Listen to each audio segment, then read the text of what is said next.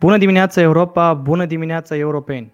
Îmi cer scuze pentru pauza destul de lungă de la ultimul episod, dar o trebuie să mă fier timpul mai aprig în altă parte, deoarece ziua de astăzi, marți, 26 mai, nu este doar o altă zi pentru mine. Este prima zi de mandat pentru Consiliul Regional Nord-Danemarca.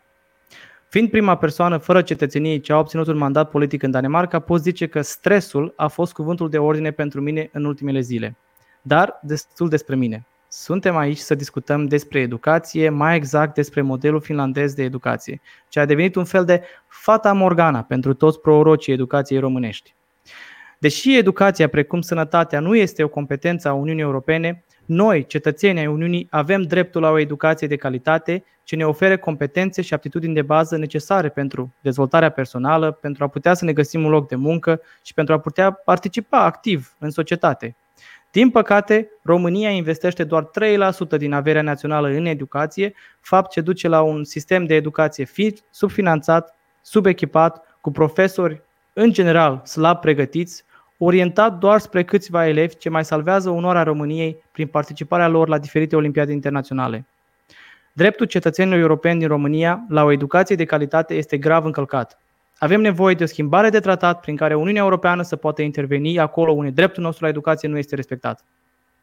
Modelul finlandez este suma investițiilor în educație din 1970 încoace, născut din dorința de a opri valul masiv de emigrări către Suedia.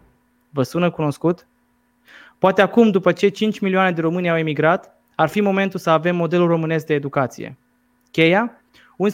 11% din bugetul anual să meargă spre educație, Sloganul modelului finlandez de educație este Cea mai bună investiție pentru ca o societate să prospere în viitor este să educi toți copiii ei. E foarte simplu, nu vorbim de rachete spațiale. Alături de mine, pentru a discuta modelul finlandez, este Sebastian Dumitrescu, compozitor și profesor în teoria muzicii în Finlanda, și Alvina Alameța, membru al Parlamentului European din partea Partidului Verde finlandez la doar 27 de ani. Pe Sebastian l-am cunoscut când adunam semnături pentru fără penali, iar pe Alvina o știu de mulți ani. Ne-am cunoscut în Nagorno-Karabakh, în zonă de conflict între Armenia și Azerbaijan, unde eram amândoi observatori de pace. Uh, vom începe cu un dialog în limba română alături de Sebastian și vom continua cu un dialog în limba englez, engleză alături de ambii invitați. Îmi cer scuze anticipat, dar încă nu avem capabilități să oferim subtitrare. Thank you both for joining the podcast this morning. I hope you had your coffee already. Alviina, so glad to see you. How are you doing? Long time no see. What cool things are you working on these days? Yeah, nice to see you also. Uh, well, uh, I don't know. I'm in the European Parliament as MEP, so of course I work a lot with foreign affairs uh, now also, as as I did when we first met, and I'm also a member in Foreign Affairs Committee. But I'm a city council member here in Helsinki, Finland, so that's why I know something about the education system also. Great. But you also used to work a lot with mental health. Last time I talked to you, you were telling me about it. Yes, I have. I have worked with uh, to to make the mental health services better available here in Finland, and also now planning how to make them more available in the European Union level. So I think that's a really important topic. Many people have mental health illness, especially now in the time of corona crisis. It's very stressful for many, and we need to have care for people as fast as they need it so that they wouldn't have to wait for one year or so. Thank you. Uh, I'm so glad you you decided to join our podcast. We are honored that you are the first member of the parliament to join Good Morning Europe. Um, Sebastian, tu ești un produs de succes al modelului finlandez, fiind dublu medaliat olimpic internațional la matematică, iar acum profesezi în cadrul aceluiași sistem. Dacă ar fi să reduci modelul finlandez la câteva concepte de bază, care ar fi acestea? Salut din partea mea. Narcis, o să, o să răspund la întrebarea ta direct, uh, provocându-te un pic. Uh, adică okay. Uh, o, să, o să spun că nu sunt uh, nu sunt un produs al uh, sistemului finlandez uh, în sensul în care asociem asta cu rezultatele mele la Olimpiada de Matematică. Uh, anume, sistemul finlandez nu produce olimpici. Ok. Um, sistemul finlandez este gândit pentru toată lumea, nu numai pentru vârfuri. Și chiar aici aș vrea să ajung la primul uh, concept de bază uh, pe care mi l-ai cerut. Um, aici este important ca studenții sau elevii, elevii și studenții să nu învețe uh, lucruri, să nu, ai, să nu învețe uh, cunoștințe, hai să le spunem, facts. Să, adică noi nu vrem să-i facem uh, tobă de carte, să, să-i îi rugăm să tocească o mulțime de informații și să fie, cum să spunem, uh, biblioteci de informație. Mai ales în ziua de astăzi, unde când putem accesa foarte ușor uh, informație online. Ci scopul nostru de profesor este de, de a învăța să caute informație, de a învăța să fie critici, uh, să, să știe să selecteze informația pe care o primesc. De asemenea, scopul nostru este să, de profesor este să, să îi încurajăm să vorbească, să le creștem încrederea în sine, să învățăm să uh, argumenteze față de alții, să-și prezinte ideile. Cum ar fi, învățăm lucruri pe care nu le pot învăța singur, ci împreună. Ok. Uh, avem, înainte să ne mutăm pe dialogul în limba engleză, avem niște întrebări specifice pentru tine, Sebastian. Avem o întrebare de la Luminița Corneanu. Ai învățat și în România și în Finlanda. Ce a fost diferit în Finlanda și ce crezi că ar fi bine dacă s-ar adopta, adopta și în România? Mm, o să, o să încep cu un, un detaliu care se referă la învățământul liceal. Învățământul liceal în Finlanda este bazat pe cursuri. Poți să te gândești chiar la cursuri de stil uh, universitar. Studenții hai să le spunem, elevii, elevii de liceu uh, nu au obligația de a studia cursurile pe care le studiază clasa lor. Nu există conceptul de clasă neapărat, în care tu și toți colegii tăi uh, stați împreună în aceeași clasă și vin profesorii pe rând. Um, deci există mai mare flexibilitate în a uh, alege uh, materiile uh, studiate. Și al doilea lucru care se îmbină foarte bine cu sistemul de cursuri este că anul este împărțit în perioade. Uh, fiecare avem cam două luni. Și cursurile durează o perioadă, nu durează un an întreg. Durează o perioadă și sunt făcute mult mai uh, intens. 5 ore pe săptămână. Și mi se pare că acest sistem este unul foarte folositor uh, de la o săptămână la alta, dacă ai 10 materii, 12 materii și le faci pe fiecare o lună, pardon, o, o singură oră pe săptămână, um, apuci să uiți foarte multe. Pe când în sistemul de cursuri, timp de câteva săptămâni, ai multe, pe, multe ore pe săptămână uh, aceeași materie. Și asta, uh, asta te ajută să înveți și te ajută să ajută elevii să nu-și împrăștie atenția în 10 uh, direcții diferite în același timp. Ok.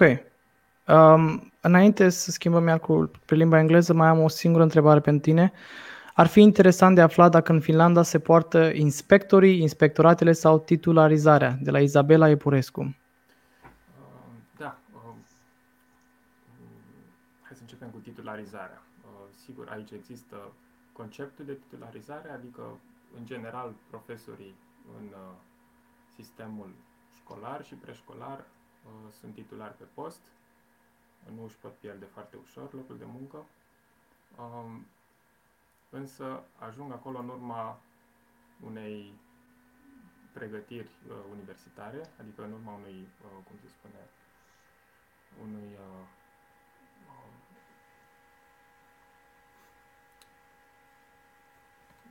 au nevoie de o anumită diplomă universitară pentru a, pentru a primi uh, Trebuie să aibă master, nu? Da, exact. Deci este un master anumit pe care trebuie să-l facă și hai să spunem bătaia mare pe locuri acolo este la admiterea la uh, este cineva care îi controlează, care vine în control, cum e acum cu inspectorii, mai mult controlează politic profesorii. E același um, lucru în Finlanda? Există o, uh, un centru de evaluare al uh, învățământului școlar. La nivel național, în Finlanda, are 50 de angajați această instituție. Deci, comparată cu inspectoratele din România, este foarte mică și evaluarea pe care o face este în principal a elevilor, prin diferite cursuri. Deci, cumva, învățământul este evaluat prin efectele pe care le produce asupra elevilor. Iar școlile și liceele pot să comande o astfel de evaluare, deci nu este ceva ce le este impus. Perfect. Thank you, Sebastian. We're going to move now to our uh, English uh, talk. We're going to start with a question for Alviina, also from Luminița Corneanu. Did formal education play a role in your development as a politician? And if yes, how? Yes, I think it played a big role because um, in, in Finland, I think I really got quality education from the begin with. But uh, I think that the huge benefit also was that there are different kinds of kids in all classes, and uh, there is not a certain socio-economic class that you would be separated, but you kind of uh, see all kinds of people and learn how to cope with differences and that was really great in the finnish school system. And i also think that that really the the education just gives you good tools to not only listen to the teacher but also challenge the ideas a little bit and bring your own input and be a bit more creative in in your life afterwards the school so i think that that has been encouraging that we have been uh, encouraged to be creative and also develop in what we find interesting. Perfect. Uh, but did okay this is a question for both of you and from now from now on all the questions are for both of you. Did the model itself Uh, impact your evolution as humans and professionals? The, the, does the finnish model inspire you to be more involved in society to want to do more to want to save the world? Who wants to well, start i think start? that yeah go yeah well yeah I, I think that that in a way yes because i think the finnish model has kind of a lot of information on the society and what's going on. And for me one of the main reasons that i have ended up as MEP and also in the green party is that i learned about climate change in school. And uh, i think that there was also a lot of critical discussion about climate change. What is it and can we make a difference and so on. So it kind of you you kind of have to develop your thinking a little bit. So at least for for me yes it has made a difference. But uh, how do you guys feel? Sebastian? Mm, i would add to that i share the same opinion and i would add um, this uh, this memory of uh, studying advertisements in uh, the english class in high school. So we would for a change, we wouldn't analyze literature, we wouldn't analyze texts, but look at advertisements, uh, images mostly, with text superimposed on them, and discuss how does that influence uh, the people who are who it is targeting. And and I thought that, I mean, I think now that this uh, prepare this is a discussion about society and how our society works. So implicitly we are being prepared for being an active member of the society. That is great. Uh, actually, in uh, in Romania now, a lot of people are looking at the private system, the private uh, model of education, as a, as a solution to to save the education in in uh, Romania. So um, I have I, w- I would like to ask some question in, questions in that direction. Uh, I understand that the main objective of the Finnish model is to provide equal opportunities for all citizens to high quality education and training. So, uh, in this regard, what is the balance between the public system and the private system? How do you even ensure uh, that the private school children don't get better opportunities than those in public schools? I think that's one of the worries some people might have with with this. I think that in general the differences are quite small because um, also the private schools in Finland are maybe not similar to that system of some other countries that for us, when we have private schools, they are more focused on a certain type of uh, learning method or perhaps a certain type of expertise, like teaching children music or something like this. So I think that it's it's not maybe uh, layered in that way that we would have bad public schools and good private schools, but it's more mixed. And I think that the education has good quality overall but uh, then the private schools are maybe a bit more specialized in something. Both of them get public funding and don't have high tuition fees. So in general, the tuition fees are not huge, and uh, basically, a lot of families can afford to put their child in the private school. Even it doesn't depend much on their income, so that's different for us. And I'm not sure even if it's in the legislation, but at least it is in in the support structures that if there are too high tuition fees, then it's not so easy for the school to get public support. So I think that's uh, that's one reason that makes the model quite good. So basically, the difference would be that the private school you pay uh, some money extra besides the public support that the school gets for the child, while in the public school you don't pay anything extra. It's that's the only difference, yes, right? Uh, yes, but even in private schools, you don't always pay for tuition.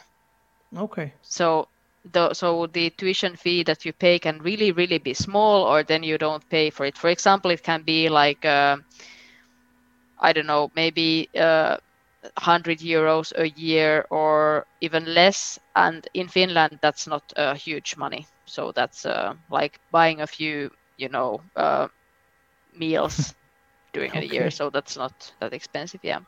So basically, the only reason why people will actually go to private school will be because of the certain type of uh, curriculum they might offer there. That's a bit different than what they will get in a in a public school, pretty much. Yes, I think so. For example, there is a Steiner pedagogic, which is global, I think. So we have a lot of uh, private kind of Steiner schools, and I think that's the main main reason for it. Okay. Sebastian, have you ever had to deal with uh, private schools? Uh, I was studying in high school in an international baccalaureate uh, system. IB, okay. IB, so so that is uh, one example of uh, very good integration of different um, pedagogical systems, or I would say different uh, curriculums, into the Finnish education system. Because it took place inside in the in the headquarters I mean in the space of a of a normal high school. And we had the same teachers who had uh, who were uh, um, qualified to be IB teachers and uh, for the students there was not much difference I mean we were hanging out with the with the so-called normal that is uh, national system uh, students so yes, okay. the differences are very small, and it's mostly about different pedagogical styles. Okay, so basically, public, uh, public, private, same thing in Finland. Uh, it's still paid by uh, taxpayers' money. Uh, so that's uh, that's kind of the system that works uh, there. sorry, sorry to div- to change the subject, but you two are both from from Finland. So have you ever had the chance to meet each other? I mean, Alviina is a politician, and you're a teacher have you ever encountered so you live in the same city helsinki so actually um, i um, i had seen alviina on uh, maybe some facebook uh, ads okay last year in the in the parliamentary campaign and then one morning i was going to to work and uh, there she was at the train station campaigning and giving flyers so obviously i went there to get a uh, memory. I couldn't vote because I'm not a Finnish citizen, but uh, at least I got the flyer. So we did indeed meet for a few seconds. Okay, just just just so we make a uh, we have to mention this you could actually have voted for alviina at the city council elections and european parliament elections just not at the national ones. Just to make sure that people yes. who are listening to this they understand that all eu citizens have the right to vote at local and european level and regional level anywhere they live no matter if they are nationals or not of that country. It's uh, very important to me so that's why i had to mention it. Yeah I- I think this was like uh, the national election because we had the European Parliament election and the national election like quite uh, side by side, ah. though they were only a few weeks difference. So yeah, that's uh, that's how you campaign a lot in Finland. That you're just out there sharing flyers, and sometimes it's sunny weather, and sometimes it's raining, and you're like, oh, I'm so cold. yeah, that's great. Let's get back to education. And policy now. Uh, in Romania, we changed it 50 times, more than 50 times since the revolution, uh, the education policy. And every time it has largely failed. So, how do you make changes in Finland to the education system? Who has a say on those changes? The, the teachers, the parents, the students themselves, maybe, or the government, the trade unions? I don't know. Who is the big sayers on policy making? I believe that it's mainly experts. I Finland relies quite a lot of in expert no expert information, something that is in the ministries or the researchers or the teachers. So I think that they have tried to develop the system in such a direction that the experts are recommending.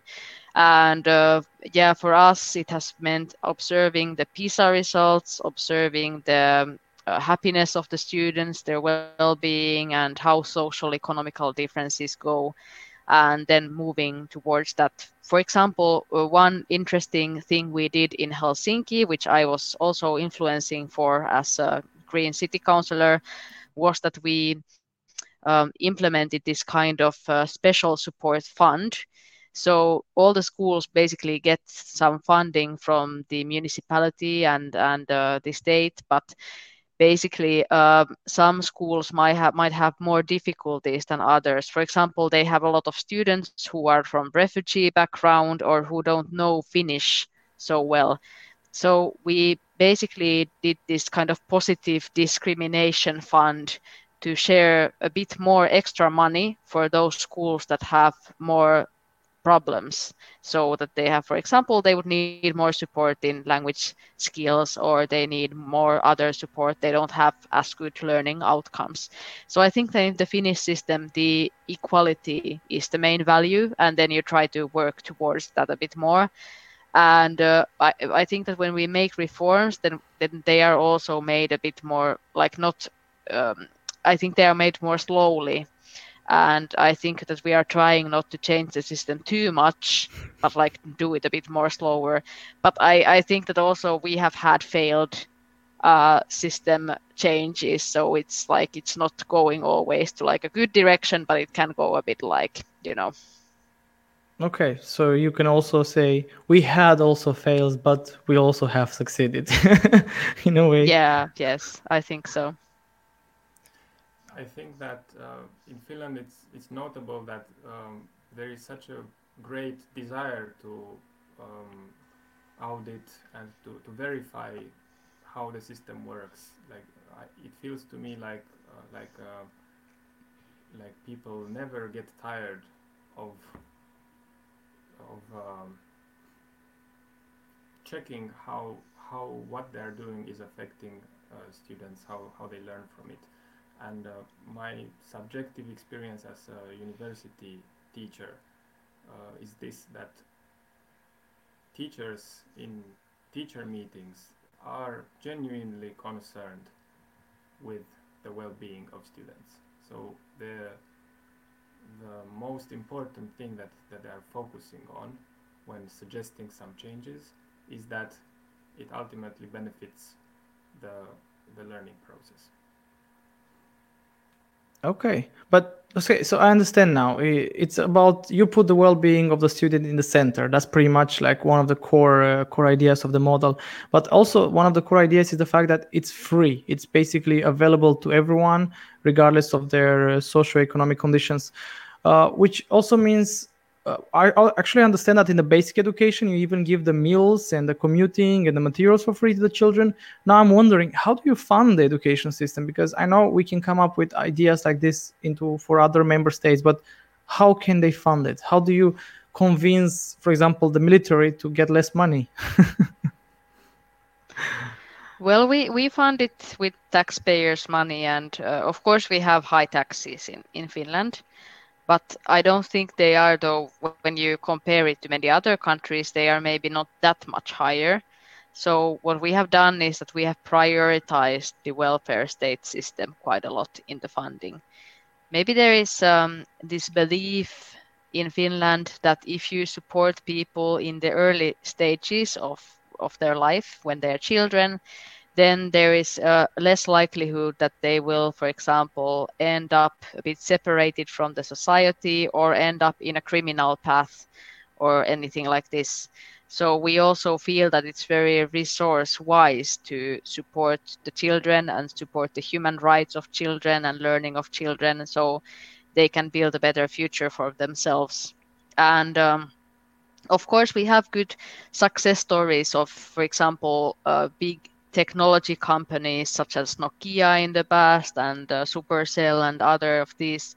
So I think that uh, some of these companies and the entrepreneurs uh, have also really thanked the Finnish school system, and uh, we have positive examples of entrepreneurs who are actually paying a big share of taxpayer taxpayer money, so they are not trying to avoid the taxes but they are giving the taxes wow. to the state, even though they would maybe have some potential to, you know, try to avoid the tax by transferring the money to another country or something like this.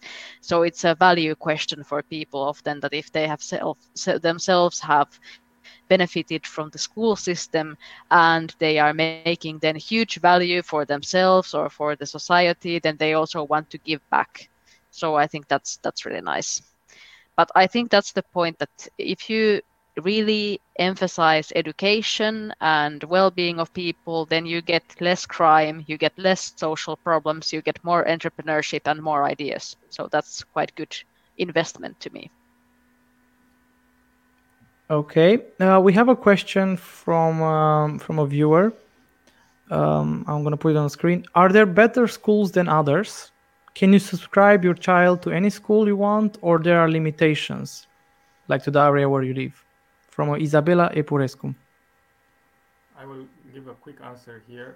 Um, I was just checking some statistics, and uh, at the level, at the European level, uh, Finland has the smallest difference in uh, the in the level of schools throughout the country. So, in in other words, most likely the best school for your kid is the nearest school. Wow, that's amazing. And so, so this means that um, if you compare the levels of, of schools, and here we, I mean mostly uh, primary and secondary schools, um, the benefits of having the school nearby, they far outweigh the small differences that might be between their levels. Okay. Um, I mean, we talked about education system, but you cannot really talk about education system without talking about the teacher. I mean, the Finnish model seems to be uh, centered a lot on the teacher. Uh, how is a teacher regarded in Finland? Is it easy to become a teacher? Um, I will take this. Uh, um, I, I mean, I'm, I've been a teacher for three years. Uh, I wouldn't like to to count my uh, own experience as being generally um, generally valid for all of Finland because I'm teaching in an arts university and uh, actually it is the only arts uh, university um, in Finland so um, I will not generalize anything anything from there but um, Is it the Sibelius Academy? Um, it's the Sibelius Academy. Oh, okay. Yes. Part of the arts, part of the University of the Arts. So, um, actually, there is quite a large competition on uh, on admissions to universities where one can study. Um, one one can get the necessary degree that one needs to become a teacher uh, for um, for kindergarten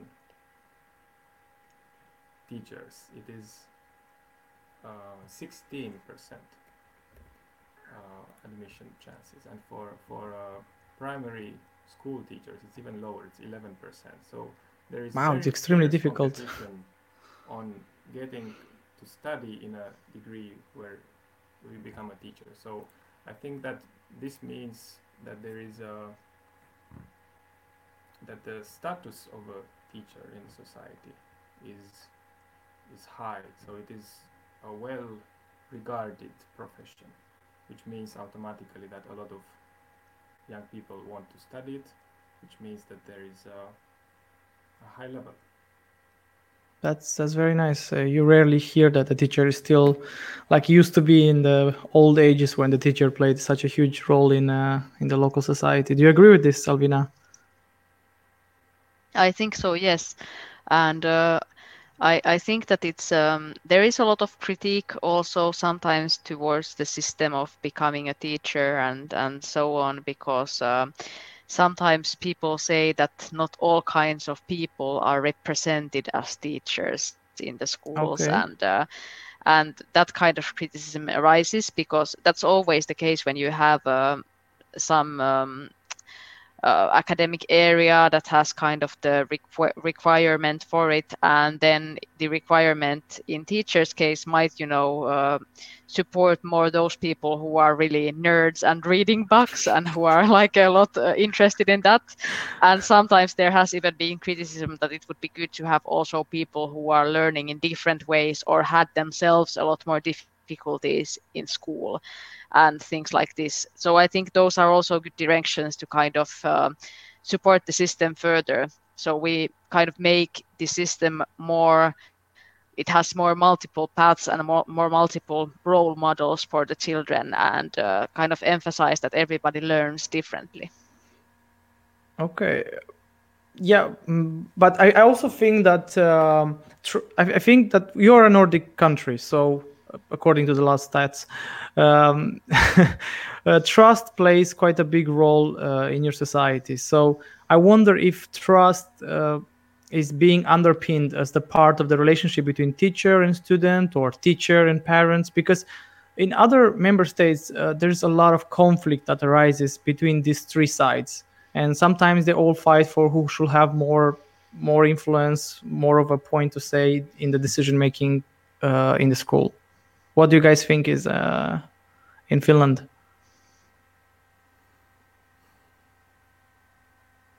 I don't know. I think that, yeah, go. Sebastian, go ahead. Okay, okay. Um, um, I only have a subjective uh, opinion here, um, which is that teachers are respected, and uh, I think there is trust that parents place in teachers. So the teachers have parents' trust to educate their children, and I think that this already reduces very much um, the conflict, the possible conflict that might arise. okay. But uh, i'm just wondering like uh, how deeply involved are the parents in the school system? Because i know that in romania for example the, the party you're part of sebastian uh, they want uh, parents to have a bigger say into how education policy goes uh, how is how is the involvement in finland from the parent side I, think that um, it is good for children that parents and teachers play slightly different roles in the upbringing of the children.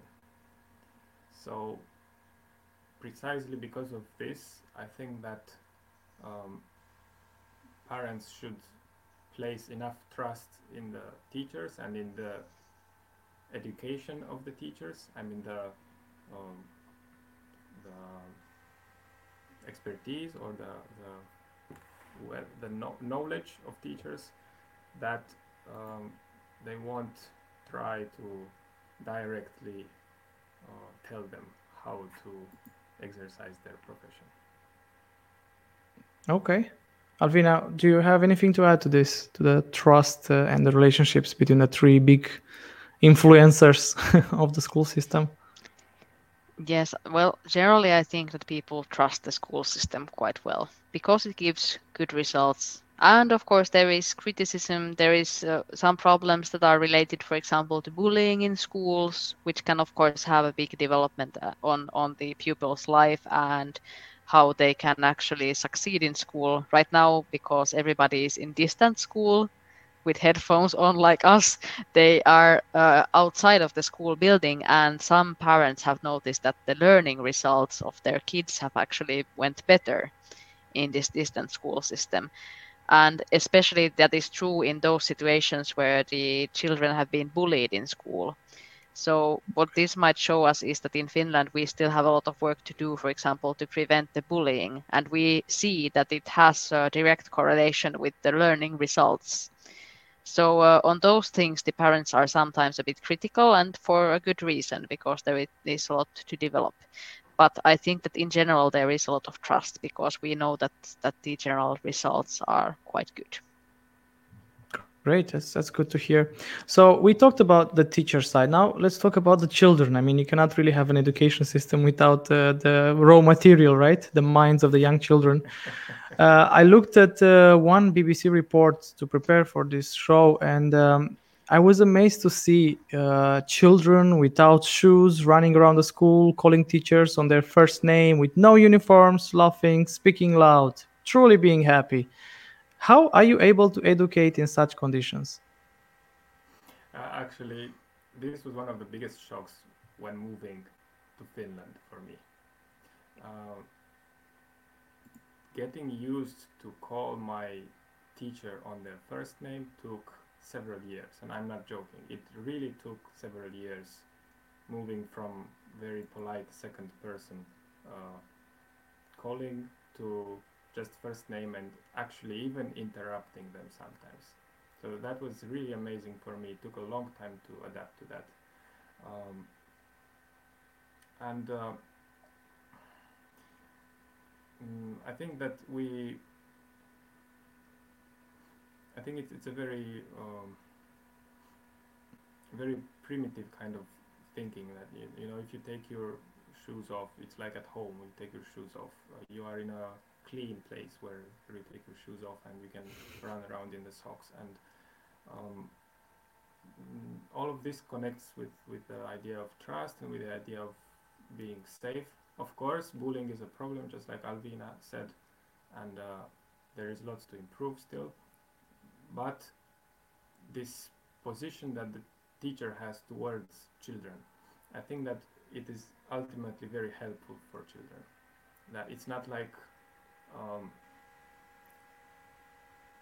in school you, one can think maybe in Romania, maybe in other countries, oh, it's so fun to go to school because I can meet my friends and uh, we can have fun in the breaks. Uh, and uh, but then the fun stops when the when the teacher comes in. So I remember so that. Finland, so in Finland, you you don't have these restrictions. You you can talk in class. If you feel like talking, you you will talk and you'll uh, ask your teacher you know what what are you saying there i'm i don't understand and the teacher will actually reply to you and, and try to try to make you understand. And uh, one more example. Uh, yeah. If students don't know, they they say it. And for me, again, as a as a teacher now, from the position of a teacher, sometimes I get frustrated. I would think, why aren't you trying? and, and then I realize wait, I, I need to motivate them to try to find the answer. So there is absolutely no use in uh, punishing them for not knowing because the, the very point of them being in, in school or, or in university is learning. So I like that if a student doesn't know, they don't have to hide it. And this is ultimately to their benefit. And in order to achieve this, they need a very egalitarian uh, relation towards their teacher. Okay. Alviina, you lived, uh, you grew up in such a system with uh, no shoes on and no uniforms. Have you been a rebel during your early ages or more of a yeah. Yes, well, well, I, I was indeed one of the kids who sometimes had even more trouble to uh, concentrating in school, at least uh, at the teenager years. But uh, that's normal, I think. Uh, but yes, I, I think that it's really good, exactly for the reasons that Sebastian mentioned. Uh, the the uh, low hierarchies kind of promote learning because people have really kind of uh, they have possibility to ask even when they don't know and they have possibility to discuss. And this kind of learning is sometimes left behind if there is too high authority and you're afraid to ask the teacher or others for their advice. Okay. Uh, but uh, actually one thing uh, you you said one teacher teacher but aren't there like three teachers in uh, in the finnish classrooms are there three? Like i heard this about there being three teachers so that also the slower learning children can be helped with it to catch up with the rest of the class? Is that true or is that also a, a myth? I don't know about uh, there being three teachers. Okay. that didn't happen to me in school but uh, well, um, what about you alviina? Has it happened that you had three teachers at once Okay, something. No. Connection. Yeah, there seems to be a bit of a connection problem, but anyway, um, while while we're here, um, Sebastian, I was wondering, do you know why Finland has very good levels in mathematics, science, and technology?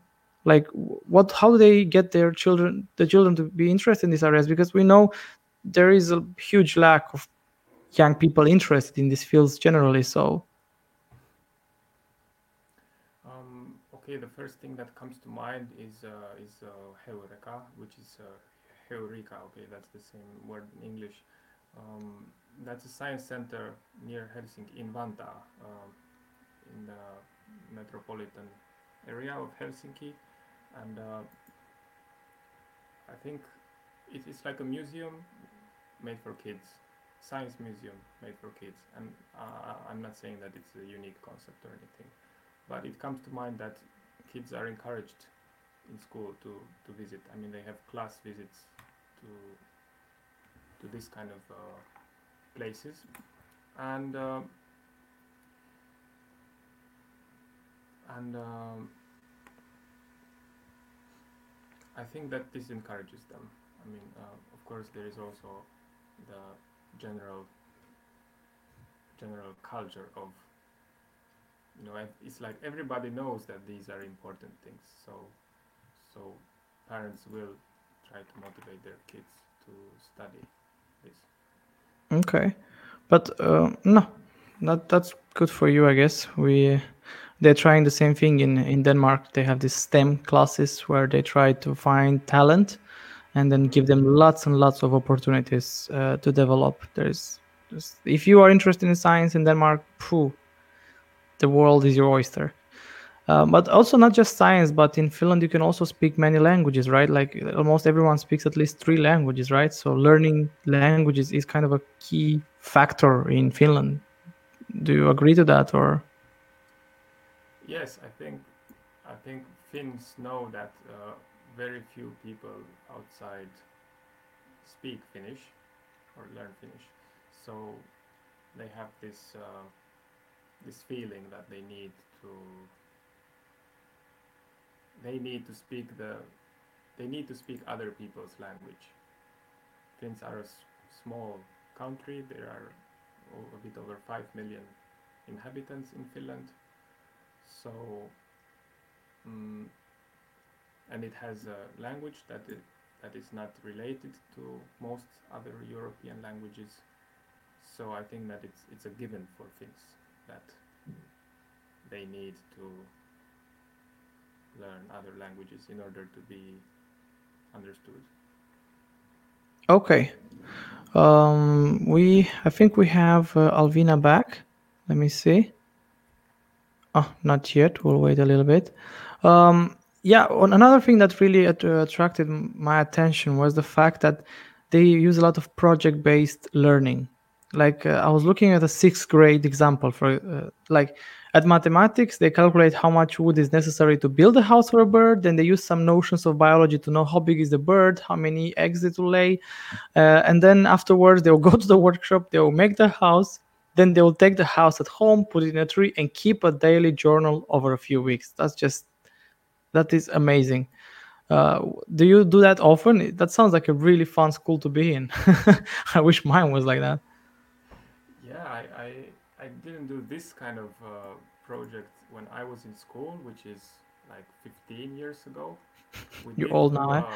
woodwork uh, project where we built uh, a shovel for shoveling snow, and uh, I still have that shovel in in my like in, in Romania in, in the countryside house, but um, I don't go there during the winter, but anyway, they didn't really have to use it. Romanian winters have been so warm in the last last years. Um, but I, I like the idea of this bird house project um, because you need skills in a lot of different areas, and that's what real life is like. I mean, I think it's better to actually build the house, build the bird house, mm, rather than spending uh, the same amount of time doing calculations about the precise shape and uh, precise, uh, uh, I don't know, staying at the theoretical level. I think that it's very good to to be very practical. And I will I will say another thing. Uh, yes. Hopefully we have time. That okay, I'm a mathematically oriented person. I was I was participating in competitions and so on. Uh, I was surprised at the lack of precision. What I saw as a lack of precision when I moved to Finland, where in Romania you have some equation and you have to give the answer, and you have to give it in the form of in the precise form, which which means. Um, for example, if there is pi in, in, inside the answer, then you will leave it in there. You will say the answer is 3 times pi. And, and in Finland, you have to actually convert that to digits. You have to convert pi to 3.14 or something, uh, like a good approximation, and then calculate how much is 3 times that. And my first reaction was, come on, this is so imprecise, it's so mathematically impure. But the truth is that it's more practical. It's good to know how much pi is, but it's even better to approximate it and uh, use the answer in real life. I'm so glad we managed to reconnect with uh, Alviina. Guys, we have three minutes, and in these three minutes, I would like to address two things. First of all, uh, the there is this really cool project that the president of Finland has done to teach 1% of the population about artificial intelligence, which, which I find absolutely amazing. And I want you to tell me about that. And the second one will be if we should have a European education model, which is based on a Finnish model, or maybe a Finnish model with a bit of other uh, additions from other education systems around Europe. So let's start with the AI project. Who can, uh, Alviina, maybe you can tell me a bit about that. Have you heard about the project? Uh, yes, yes, I have heard a bit about it, and I think that it's a good development. There has been a strong emphasis in Finland to, for example, teach uh, the kids and also the girls coding and to kind of teach these things also from very early on. I also already made my first websites in like second grade or something. Wow. So that was already when I was in school. It was a big part of learning. But um, yeah, I think that it's a it's good project. I really encourage this kind of. And what I think about the European Union level is that I am not sure if I would impose any certain education model to all of the countries. Of course, it's not really in EU capacities, but I think that it's not. You cannot say that a certain model works for every country. But what I would do is that I would really suggest for the member states to put more resources on education because we see a lot of uh, benefits for that also from research. And then I think that also I would encourage the member states to follow the research knowledge that we have on the best practices and that's something we should continue in the European Union level. And Finland, Finnish model is one that might be beneficial, but there are others as well. So I really think that it's uh, beneficial for the states to follow and develop new models. Great, Sebastian. Do you want to add anything to these two questions? Uh, not really. So uh, absolutely. First of all, I have not heard of this project, unfortunately. Wow. Okay. President needs to do better with that. but uh, I think it depends a lot on the mentality of people. And while mentality is slow to change, resources can be easily allocated. Okay. Uh, Sebastian, Alviina, thank you both so much for participating in this podcast and for giving a bit of a deep dive into the Finnish model of education uh, I'm uh, I'm looking forward to maybe do this again with you, especially with you, Alviina, that you are uh, becoming slowly an expert on foreign affairs. So maybe we can have a discussion on Israel versus Palestine another time if you want to have some uh, uh, burning drives around here. Uh, but anyway, thank you so much, and looking forward to work with you both again. Uh, mulțumesc tuturor celor care ne-au ascultat la cafeaua de dimineață. Vă invit să urmăriți pagina Tineri Europeni pentru a nu pierde nicio emisiune Bună dimineața Europa sau Liber despre Europa. Ne găsiți de asemenea pe YouTube pe pagina cu aceeași nume, dar și în format audio pe Anchor, Spotify. Găsiți linkurile în descrierea acestui post. Pe data viitoare!